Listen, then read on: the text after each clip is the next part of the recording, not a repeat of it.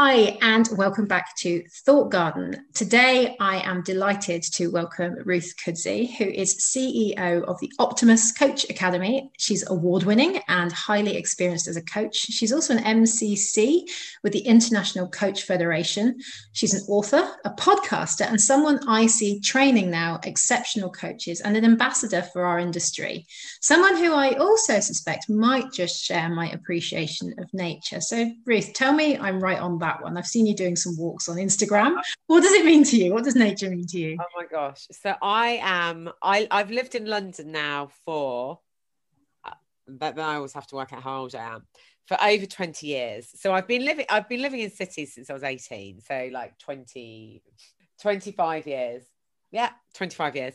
And um but I'm from the countryside. So I grew up in the countryside. I grew up and my mum still lives in the same place with hills and woods and you know it was so and ponies. So i would spend a lot of time in nature. So growing up you know i'd always at the weekend we'd be going on walks often after school. Then i had ponies and was riding until like until i was like 16 17 so would be always outside. So i think it was never it was only really in lockdown I started to realize how important it was to me because mm. it was always just kind of a given um, that you're out, you're in nature, you have space, you can breathe that air. And bizarrely, I'm sitting here right now, and we, I actually, we live next door to a park. Now, that wasn't our, it wasn't on our, you know, we need to live next door to a park. But then obviously, when they showed us a house that was next door to a park, we are like, oh, well, that's nice because you can go for walks it's really easy to get some green space and to to be out there. And then we're just about to move to somewhere opposite the forest because uh-huh. we have really realized that as much as we're london livers and i think i definitely have transitioned from that you know i always say country mouse and town mouse. Yeah. I'm, a, I'm a country mouse in my heart. However i i'm like that conflict now. Like i love the town too. But being able to be close to nature makes such a difference. And knowing that you can just go for a walk that you can see the green and feel the green and feel that energy from the trees because you know this as well. Yeah. Trees, trees can actually they communicate with each other don't they? Do. It's the wood wide web. Yeah. They do. So the trees are communicating with each other and probably with us but just that space that you feel. And we don't, you know, we, we're great. Where we live right now, we have parks and we had, and we definitely got into our lockdown walks. And that was really, really good. But then you think, well, I've walked around this park for, I mean, the park next to our house, we've been here for seven years. So I've probably walked back around that park close to a thousand times. Easily. but yeah, easily, easily.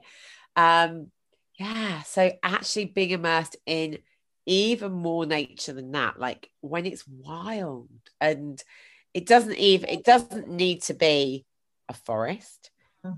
or a field or hills but you know being being in those on those wild beaches like we love Camber Sands because it's like although it has got a Butlins but it is, it is when you're not looking that way it's really it, it's just so expansive that's what I would say so expensive and it it kind of makes you feel that you are not so important. And i think I, I, think some people listening might think well that's a bit weird but we can get so stuck into our own self-importance and you know in life that actually gives you that perspective. Really? Is this little thing i'm worrying about that important? Because it's probably not no, it's um, it's a story that you're telling yourself. Oh, I'm feeling excited for you uh, with having this woodland on your doorstep. Forest. Yeah, yeah. Well, it's a forest. It's actually Epping Forest. So wow. Epping Forest is one of the biggest, one of the biggest forests. I think it's uh, it's definitely the biggest urban forest. So it starts in London, but I mean we're we're talking like it, it's very much, and it goes all the way to the Lee Valley. So you have reservoirs and all. You know, you can camp in there. Not sure. You know, I, I not sure I want to, but you can camp in there if you want to. And it's it's got so it's got all of these places to explore and be. And yeah, for for me, that that is super exciting.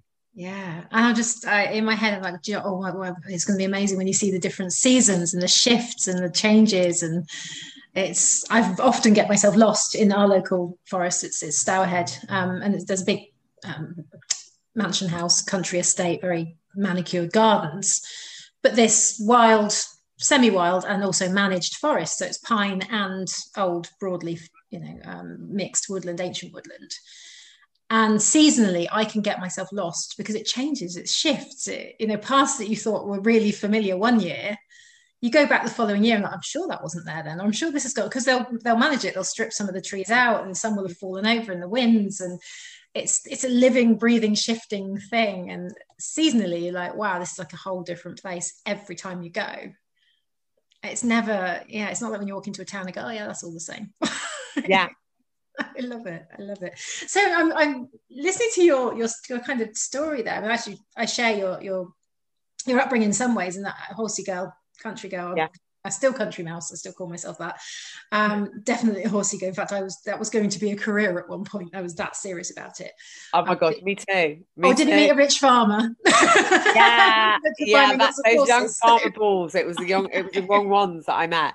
But I, yeah, I, I, I was actually do it. I, I was, but there was the money side. if anyone's into horses, you know, it's not cheap, but equally, I didn't have, I, I, I wasn't confident enough, and it was, it was my mindset. Like I, I was, I remember doing some big events, and it was me yeah. that meant that I didn't do as well as I could. It wasn't, it wasn't the horse, it was me. It's fear, isn't it? Gets in our head. Hundred percent, yeah especially that age. Although I found now when I was falling off at that age, it hurt a lot less than when I fall over now. but um, oh my gosh, can you imagine? Yes, yeah. It's somehow it's not. It the distance is the same, but it seems further. Yeah, and it hurts more. Yeah. Longer to get over it, yeah. like loads. so I'm hearing this sort of story of, of this sort of real connection with nature, and then sort of drifting away and coming quite quite mm. towny, I suppose, in some ways. Yeah. And maybe more consuming nature or appreciating nature at a distance as a backdrop to do exercise or go for walks and but now coming back round to that connection again it just feels like there's been this yeah I, how's that worked for you? So i think we, we were all i was always like i'd always go to parks. I was always very into going to parks. But then 2019 2020 not 2019 i'm trying to make it seem that we've been in lockdown for two years which maybe it does Feels like two years. Uh, before we went into lockdown, actually. So um, my mum was very ill with COVID, but she lives on her own. So we decided to go back to hers before we were locked down. I have to say that about a million times. Not that anyone, not that the COVID police listening. Um, so we went back to hers, and then obviously went into lockdown. So we were there for about six weeks, I think. And then mm. when you were able to, we came back to London, and um, and that again, it was like being able to have that space, being able to just go, um, go into the fields, not seeing anyone else. And obviously, that time it was, you know, nobody really knew what was happening, did they? Everyone was like pretty, you know, we, we were. We, we did, we'd never been in a lockdown before, so we were all pretty scared, fearful. Nobody was breaking the rules then. I think you know, as we as lockdowns have changed, people's behaviour has changed. Mm. Um, so it was amazing to have that to be able to have that that space outside to think and to disconnect and to you know uh, even at that point and i mean i think i stopped in april but even at that point in march 2020 we'd watch those briefings and it was so intense and they'd have the number of people oh constant oh yeah. my gosh and you know then i was I'm a coach. So I was like, okay, mental health. Yeah. Probably don't, you know, don't watch the briefings. um, like, what can you control? What can't you control? You can control the diet that you put in your head. Yeah. You can yeah. control what you're looking at. So, okay, let's go for nice walks. Let's, and that really, I think, again, cemented this. We want to be somewhere where we can do this every day. We want to be really more connected with nature. We want to think about nature a bit more in a bigger context as well because actually there's there's uh, there's an amazing exhibition in London um, of all these elephants. I don't know if you've seen it. I've seen the pictures. Yeah, I have seen. Yeah, so there's all of these elephants, and that's come from in in kind of April May last year. Hmm. Lots of wildlife was coming into um, cities and towns. Yeah. Um, I think there was somewhere I wasn't there where there was like dolphin. Was it in Venice? There were dolphins. There was somewhere there. Yeah, I'm not sure how true that was, but I, yeah. the, the, waters were suddenly much cleaner, and therefore yeah. some of the wild dolphins were kind of approaching more closely. But there, there was a village in Wales, wasn't it? it was overrun with goats for a while, and yes, yeah, yeah. Um, and, and brave, was, brave wildlife just coming in to see. Yeah, the brave wildlife. I mean, we have foxes. I'm, yeah, not, yeah. Sure, I'm not sure if I, I, I would call a fox wildlife. We have we have a lot of foxes in southeast London. They're they're very brave. They're kind of mm. a different different breed of fox. But I wouldn't. Um, yeah, and it just made you think. Like we we always have this. It, it's kind of like you know the city versus the country. And it's like, well, actually, how can we live more integrated? And then you think about in my dream would be to have one of those eco houses uh, you know where you've got your green roof and it's you know you you're using the rainwater and obviously we could probably be using don't know when this is coming out but we could have been using a lot of the rainwater we've been uh, getting yes, over the last week. Yep. um, so then you start thinking well okay how are we actually living with nature? And are we getting carried away? Probably. Uh, with all of the other things that we could be doing. So um, yeah, it's, it kind of has opened up bigger things for me that I wouldn't say that I've definitely got the solution for, mm. but it's made me think the planet's been here longer than us. That like you know the, the trees have been here for hundreds of years. I remember at school we did this project on giant redwoods. Okay. They came over from did they come over from Canada or they came over from? Not sure. I mean, they, they I know they have them in the states and Canada. Yeah, I think they came over from native there. there. Yeah, yeah, they're native there. They brought them over here. I think it was um, who was the person who was at Blenheim Palace? Churchill. I think it was Churchill. May have brought them over, but anyway, brought them over. But still, they were they've been they've been you know, or they've been brought over by their his father or whoever it was, and they've been there for like hundreds of years. These massive trees, and it just gives you that perspective but also you're thinking this needs to stay like this this is really important. Um so yeah it's made it's it's made me consider and reflect on what we do. And interestingly part of that as well i think is the whole travel thing too. It's like we've had all of these things that we can reflect on. You know i used to think about nothing of getting you know sometimes I would be away maybe twice a month, getting on a plane. And we'd started to, my brother lives in Amsterdam. We started to get the train to Amsterdam. Uh, one time it was delayed. It did take us eight hours, but generally it was really good. And it was actually, you know, I find it much more chill to do that. So it's like, okay, well, you know, Europe is uh, most of it we can do train. It's fine but it just made you think doesn't it it makes you think about your decisions when you're spending more time in nature and you're really seeing that magnificence and also how long it's been there mm. well, actually what can i do to sustain to sustain this and my relation uh, and my relationship with this maybe maybe my relationship with this or um yeah so, yeah. so, so that's that's where i'm at it's interesting isn't it and i think we've seen this uplift in in interest. And I think a lot of it has come not necessarily because of COVID and lockdown, but at the same time or around the same timing, if you like. So the the Climate Coaching Alliance, I think, was in existence before COVID hit us, but at the same time, it was in its infancy. I think it was October, something 2019. I think they started with their first meetings. Um, and of course, Extinction Rebellion Rebellion's really finding its feet and becoming much more, you know, prominent and loud and obvious. Um, and I know, uh, you know, that, there's a huge amount of movement in um, maybe coaches having some influence around what industry does in this space. And I suppose there's that. Um, it'd be interesting to get your take on this. Is that there's, I suppose, we've always wrangled, and there's this conversation that's come up time and time again around the conflict between being non-directive as a coach, as opposed to being a mentor or a consultant or anything else. Yeah. And having this i mean i have an agenda. I want people to appreciate nature more so they're more inclined to protect it. Like like you know like yourself being out in it you're yeah. more inclined to go if i see that tree being under threat i might sign the petition that saves it. You know there's that sort of mindset shift. Yeah. But is that being manipulative or is that just being you know a, a conscientious human being helping out other potentially conscientious human beings? What's what's your take on a coach's role with their clients if they notice that there's something that i suppose it, rankles on that agenda Maybe it's really difficult isn't it i think yeah. it's really really difficult especially to be not yeah to be non-judgmental so i guess what i would say is really thinking about and reflecting on how you're showing up and how you are allowing your opinions to come out of it in the coaching conversation. However, coaches don't only have influence within the coaching conversation, coaches have influence with what they talk about on LinkedIn or wherever on podcasts like this. Coaches have influence.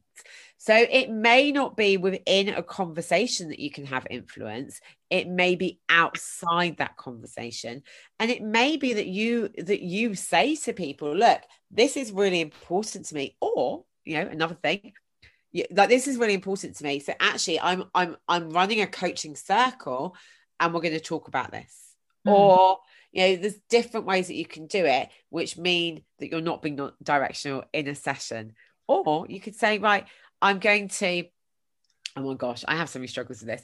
We're going to donate some of our profits to this. I actually think that one of our one of the charities we donate to is Friends of the Earth, but I, I have this big struggle because we have the main charity we donate to is Young Minds, which I love. Right. But it's very difficult, isn't it? Sometimes with charities because you're like, I want to donate to all of them. um, and then it's like, okay, so you've all got five p. Um, so like some like you do have to think but actually it may be that you you know that you choose to donate to a particular charity and that's a charity that you know could be as simple as planting a tree for every client or for every x amount of profit or something like that. So i think it's really there's a lot of things that you can do and it's really about working with your um working with what's what sits right with you, whether that's going to be paying um paying some of your profits, whether it's going to be volunteering some of your time. So you can do that. I've seen that actually. I can say officially because she is a client of mine and she has said that publicly. But a client of mine is doing a retreat and she is doing like kind of a pay it forward thing. So donating time. So everyone's donating time um he's involved in the retreat like afterwards for community projects where she where she is in north wales so there are definitely things that you can do and i would say think creatively about them yeah yeah no i like that idea do like that idea. And I think that that feels achievable, doesn't it, for coaches coming into the industry that may have this conscience, that may have this these thoughts in their head of, all, you know, but I can't possibly because that would be wrong. Or and again, there's there's that piece here, isn't there, around picking your clients as well. If you know you don't want to work with an organization, if you're doing corporate work, for example, that you know is is not inclined to change its ways or is is knowingly damaging or you know you've got all of this information about you know actually I don't want to work with them but I'm new I'm starting out I don't want to turn the work down. You've got all of those things going around in your head and it's there is that question is I think I think your phrase there is what doesn't sit right or what does sit right is so important and it's almost it is trusting that that gut instinct as opposed to the more logical. Well yeah. it's going to feels kind of thinking um and it's that's hard isn't it let's face it, it is when you're starting out that's that's really tough um, that is, yeah, it is really tough. And I think, yeah, it's sometimes you you you have to really think, and it's really e- right. It's really easy to be values driven when your needs are met. So when you and I'm, I'm saying this to people because I hope it might help, but when you're like, okay, so when you know that you've got enough money to pay your mortgage, it's really easy to be like, wow, I'm not going to work with that organization because they don't match my values. When you are in that place where you're worried about paying your bills and your needs, it's harder. And so I'm going to say, uh, for you for anyone listening if you're a new coach and you're really like oh like and you're having those dilemmas think about like take a step back and think objectively. Now, obviously the mate like we've still got our hard and fast things you know. I used to work in recruitment back in the 90s noughties noughties and um and there were some companies that you know that people wouldn't work with and they paid they paid an incentive. So you can imagine philip morris um, mm. and other tobacco companies very very difficult to recruit for. Yeah interestingly pharmaceutical companies pretty difficult to recruit for and they pay they pay a higher amount. And um, a lot of the oil and gas companies. So you know you may decide like i definitely th- this this is a no. I'm yeah, not going to hard limit. That's these are my hard limits. The, the these can't mm, right. If i need to pay my mortgage or if i need to survive okay i don't agree with everything that they do but they're not a hard and fast no so short term yes long term no and sometimes you have to think like that it was lovely to be in an idealistic idealistic world and i people will say well turn it down and the money will come it's lovely to believe that, isn't it? Mr. Halifax, he doesn't he doesn't operate like that. When you say, I'm really sorry, but you know, like I was just offered lots of corporate work and I it wasn't completely an ethical fit. So I turned it down so I can't pay the mortgage. He's he's gonna be like, What? Really? really? So yeah, I, I think uh, so I just wanted to make that point because I think it's really easy to to beat yourself up sometimes when you're at the start of something because you can't because of re- your real context you can't be as idealistic as you want to be but then when you establish yourself you can start to pick and choose more.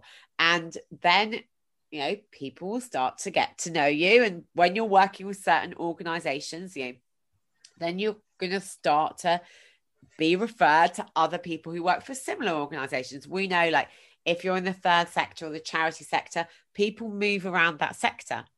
Um, so if you're doing some work for, I don't know, Friends of the Earth, it may well be that they're that that somebody who's worked there now works for Greenpeace, who now has actually somebody else has gone up and set set up this other this other charity or this think tank. Or so start where you are, and remember, make the choice for where you are today, for what you need, and then you can always change that.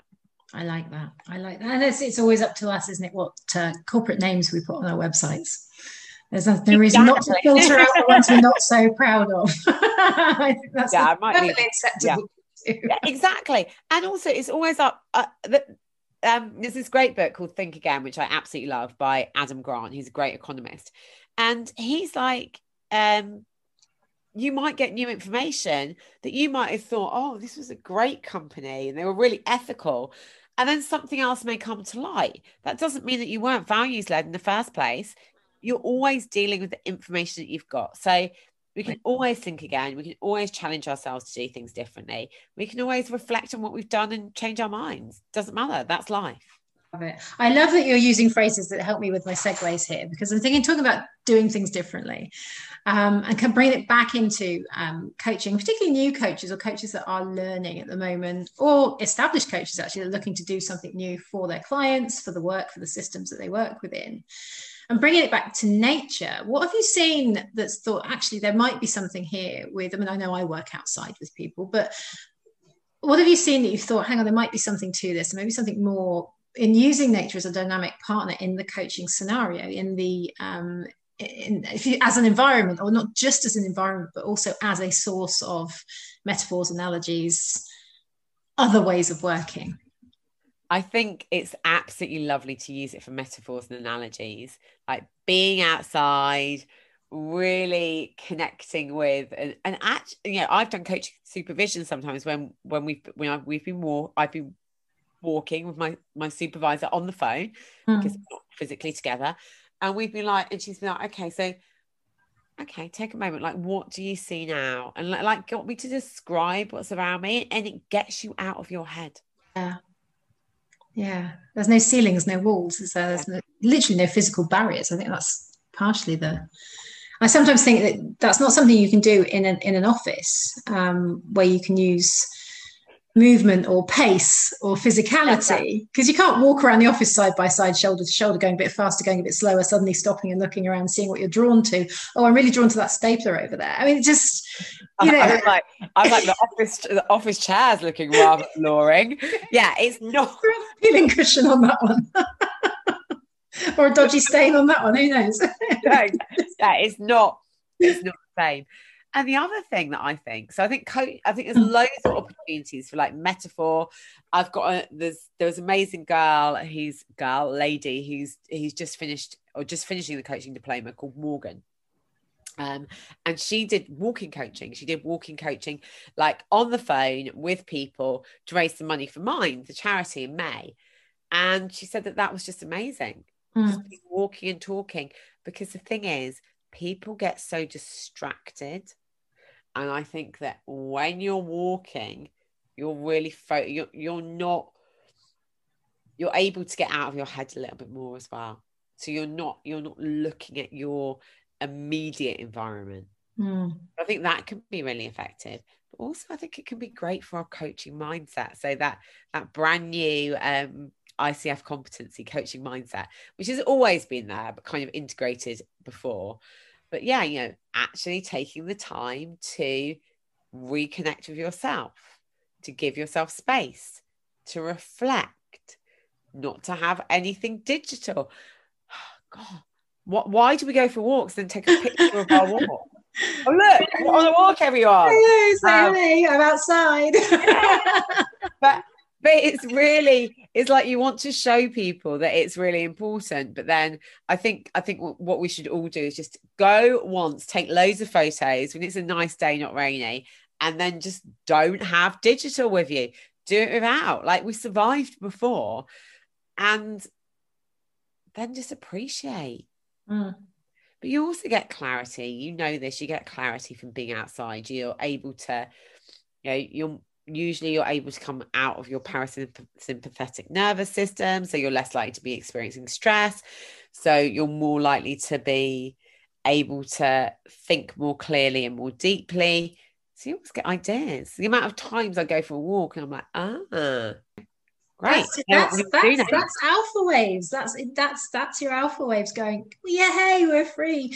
Um, there was a, a load of Japanese um, researchers that took, I think, something like 700 people into a forest in Japan and let them wander around for 20 minutes and took some some uh, physical physical and neurological readings.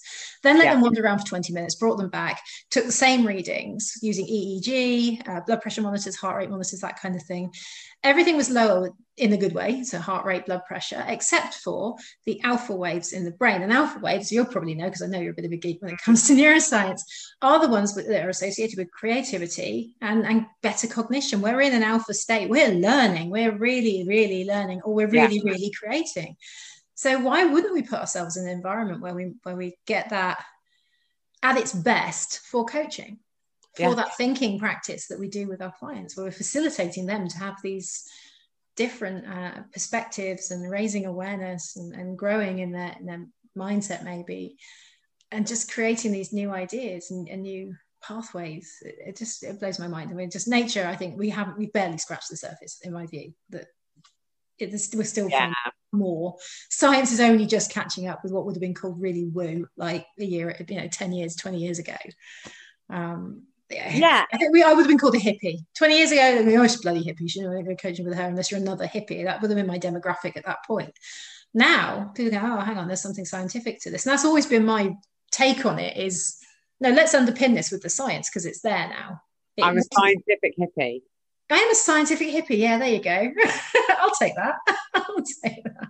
But I, I, I'm always like, I kind of identify with like being a bit of a hippie, but being a bit of a hippie in my heart hmm. rather than being a being a bit of a hippie outwardly. So I'm like, yeah, all of this stuff makes sense. But then when you have that science to back it up, it's like anything, then everyone's like, oh, okay.